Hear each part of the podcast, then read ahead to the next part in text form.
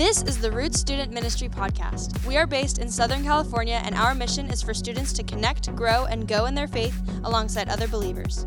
If you would like more information about us, check out our website at icrossroads.org/roots, or you can find us on Instagram and TikTok with the handle CSM Roots. Now, let's get into this week's message. Hey guys, welcome back to our fourth and final week of our More to the Story series.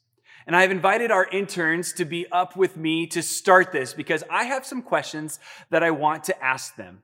And so I want them to fill in the blank for me, all right? So I want you guys to fill in the blank on the count of three. So I'm gonna count one, two, three, okay? Are you guys ready? Okay, I say French fries, and you say one, two, three. Potato. In-N-Out, potato. Okay, so yours is very generic and broad. Okay, and yours is more specific. In-N-Out. Okay. I say best sneaker brand. All right. You say in three, two, one. Nike. Nike in Vans. Okay, so that's different. All right. So here, here's another one. Tastiest dipping sauce. All right, you say three, two, one. Ranch. Barbecue sauce. Barbecue sauce and ranch. Okay, so that's a little different. All right. Uh, best Netflix show to binge watch. All right. You got it? All right. Three, two, one. Vampire Gilmore Diaries. Girls. Gilmore Girls I and Vampire. that. Ugh, I would not watch any of those. All right. Uh, here, last one, okay? okay? Must have app on your phone. Must have app on your phone. All right? You got you got one? Mhm. All right. Three, two, one. Snapchat. TikTok. Okay, so both social media, that's good, but Snapchat and TikTok? Okay, cool. Awesome. The point is, on any topic, no matter how important or unimportant, different people are going to have a bunch of ideas about it. So the same could be said about sex. Whoa, weren't, you weren't expecting that, were you, right? But the past few weeks, we've been talking about sex and, and how there's a lot more to the story than we may have originally thought. We hear and see a bunch about sex from different people like friends or celebrities or parents or maybe even pastors. And we also hear about it in a lot of different places music, movies, anime, TV, pornography, TikTok, Snapchat, health class, and even church. And obviously, with all of those voices in the mix, there are going to be some different opinions about what's good and what's not, and what's best for you. But here's the thing when it comes to conversations about sex, one of the biggest problems is all of those opinions come with expectations. Here's what I mean. First, there sometimes feels like we have an expectation to do more or to say more and be more. This complicates the story. Think about it. There's pressures to feel more casual about hookups, or there's pressure to send pictures and texts, or there's pressures to, to pass along pictures that were sent to you, or there's pressures to experiment or there's pressures to, to do what your partner wants. There's pressure to, to keep up and participate in, in conversations about sex. There's pressure to, to have more sex. There's pressure to, to know everything possible about sex, whether or not you're sexually active.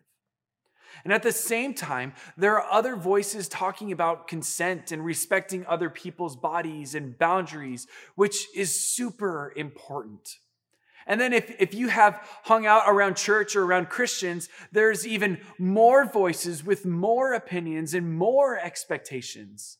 It may even feel like there's added pressure to, to do less. There's, there's pressure to not go too far. There's pressures to not even think too far. There's pressures to honor God by honoring other people's bodies. And there's pressure to not have sex until marriage.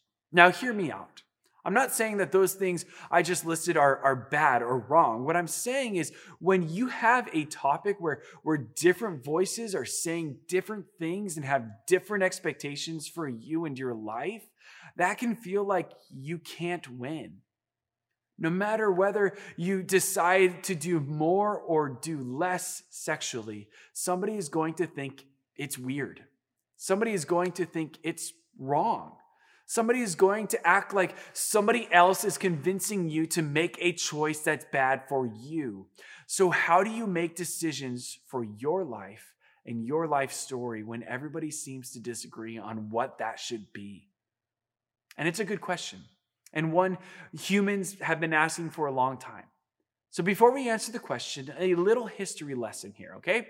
The Bible is a collection of documents that are divided into two sections the Old Testament and the New Testament. And some of these documents record history, others are poetry, and some are letters to different people. And the New Testament is all the documents that were written after Jesus came and walked on the earth. And it begins with four documents written about the life of Jesus from four different people who knew him or who interviewed those who knew him. So we call these four historical documents the Gospels. And one of them was written by a, a guy named John, who was one of Jesus' 12 disciples. He knew Jesus because they literally hung out together for years.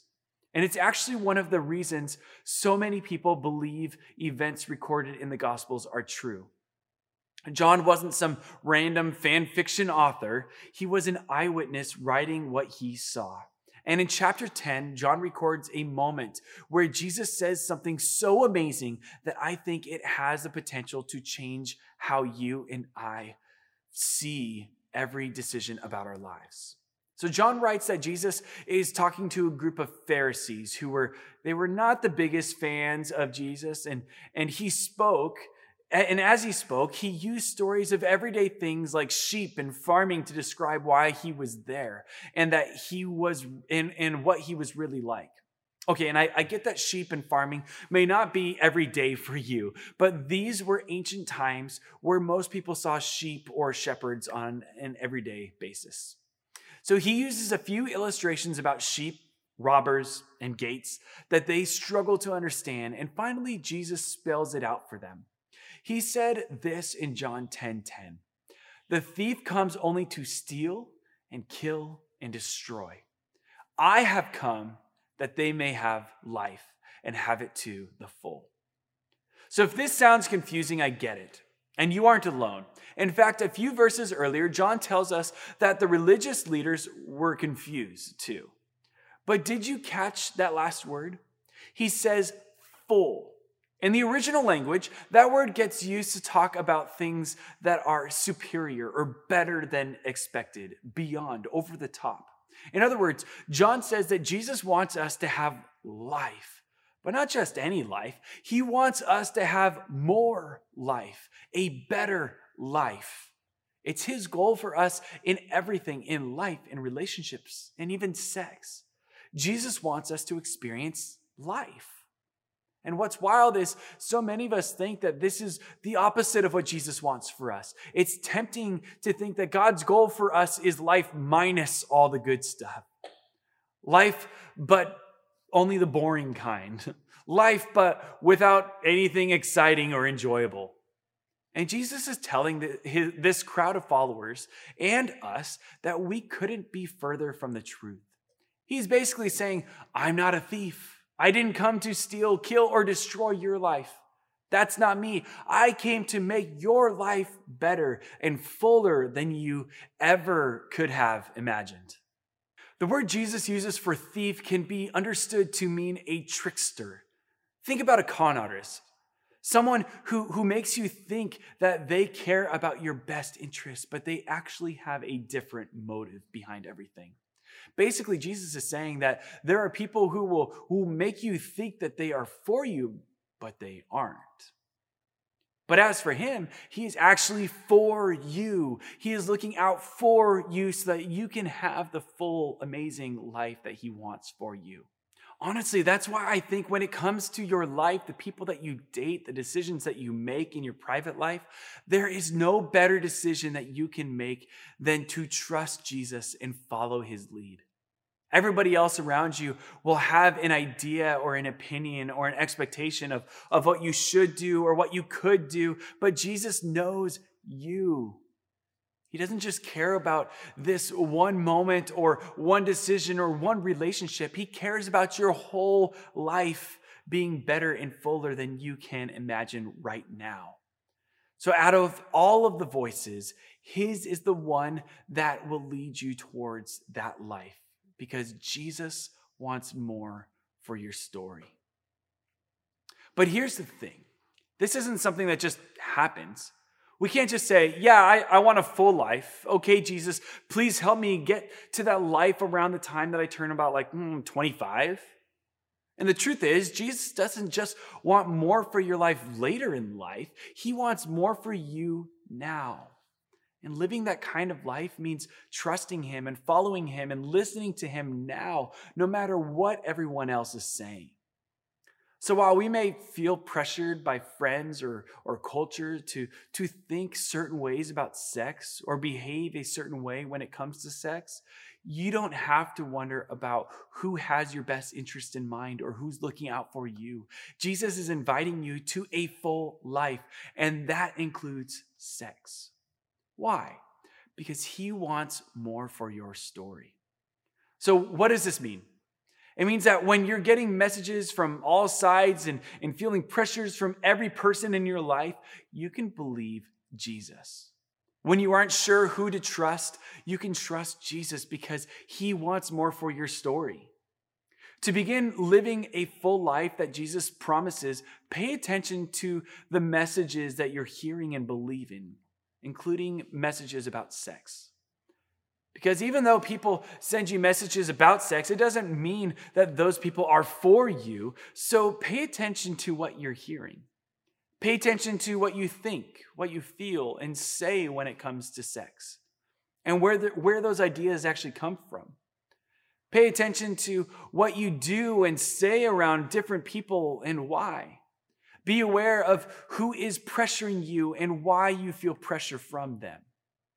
Be aware of how you may be pressuring others and what makes you want to pressure them. And pay attention to what Jesus is saying to you. A few verses after Jesus says that he wants us to have the life to the full, he refers to himself as the good shepherd. And then he says this in John 10 27 My sheep listen to my voice. I know them and they follow me. Remember, sheep and shepherds were a common thing back then, but you get the idea. It's a metaphor. The people who belong to Jesus listen to his voice. They follow him because he knows them better than anybody, and he can be trusted. They don't follow because they're afraid of him. They follow because being close to him is the safest place to be. And the same is true for you. Ultimately, the best decision that you can make for yourself is to listen to his voice and follow him. And that's true for every part of your life, including the decisions that you make about sex. Maybe for you, that means it's time to start reading his word eh, for yourself or, or spending time talking to him by yourself. Maybe it means uh, maybe it means when a lot of voices say different things are best for you, you make sure his is the one that you're listening to because he wants more for your story than internet sites or your dating partners or your friends or maybe even than what you do. Listen, I, I realize figuring out exactly what following Jesus looks like for your specific dating life and your specific decisions can be tricky. And that's actually one of the reasons we have life groups and life group leaders. And I know I bring this up every single week, but it is so important, especially when we're talking about sex. We want you to know that you have a place to talk about what's going on in your life and in your situations. When you aren't sure what it looks like to follow Jesus in this area or maybe any other area of your life, you have people that you can go to who will help you figure it out. The truth is, sex is complicated.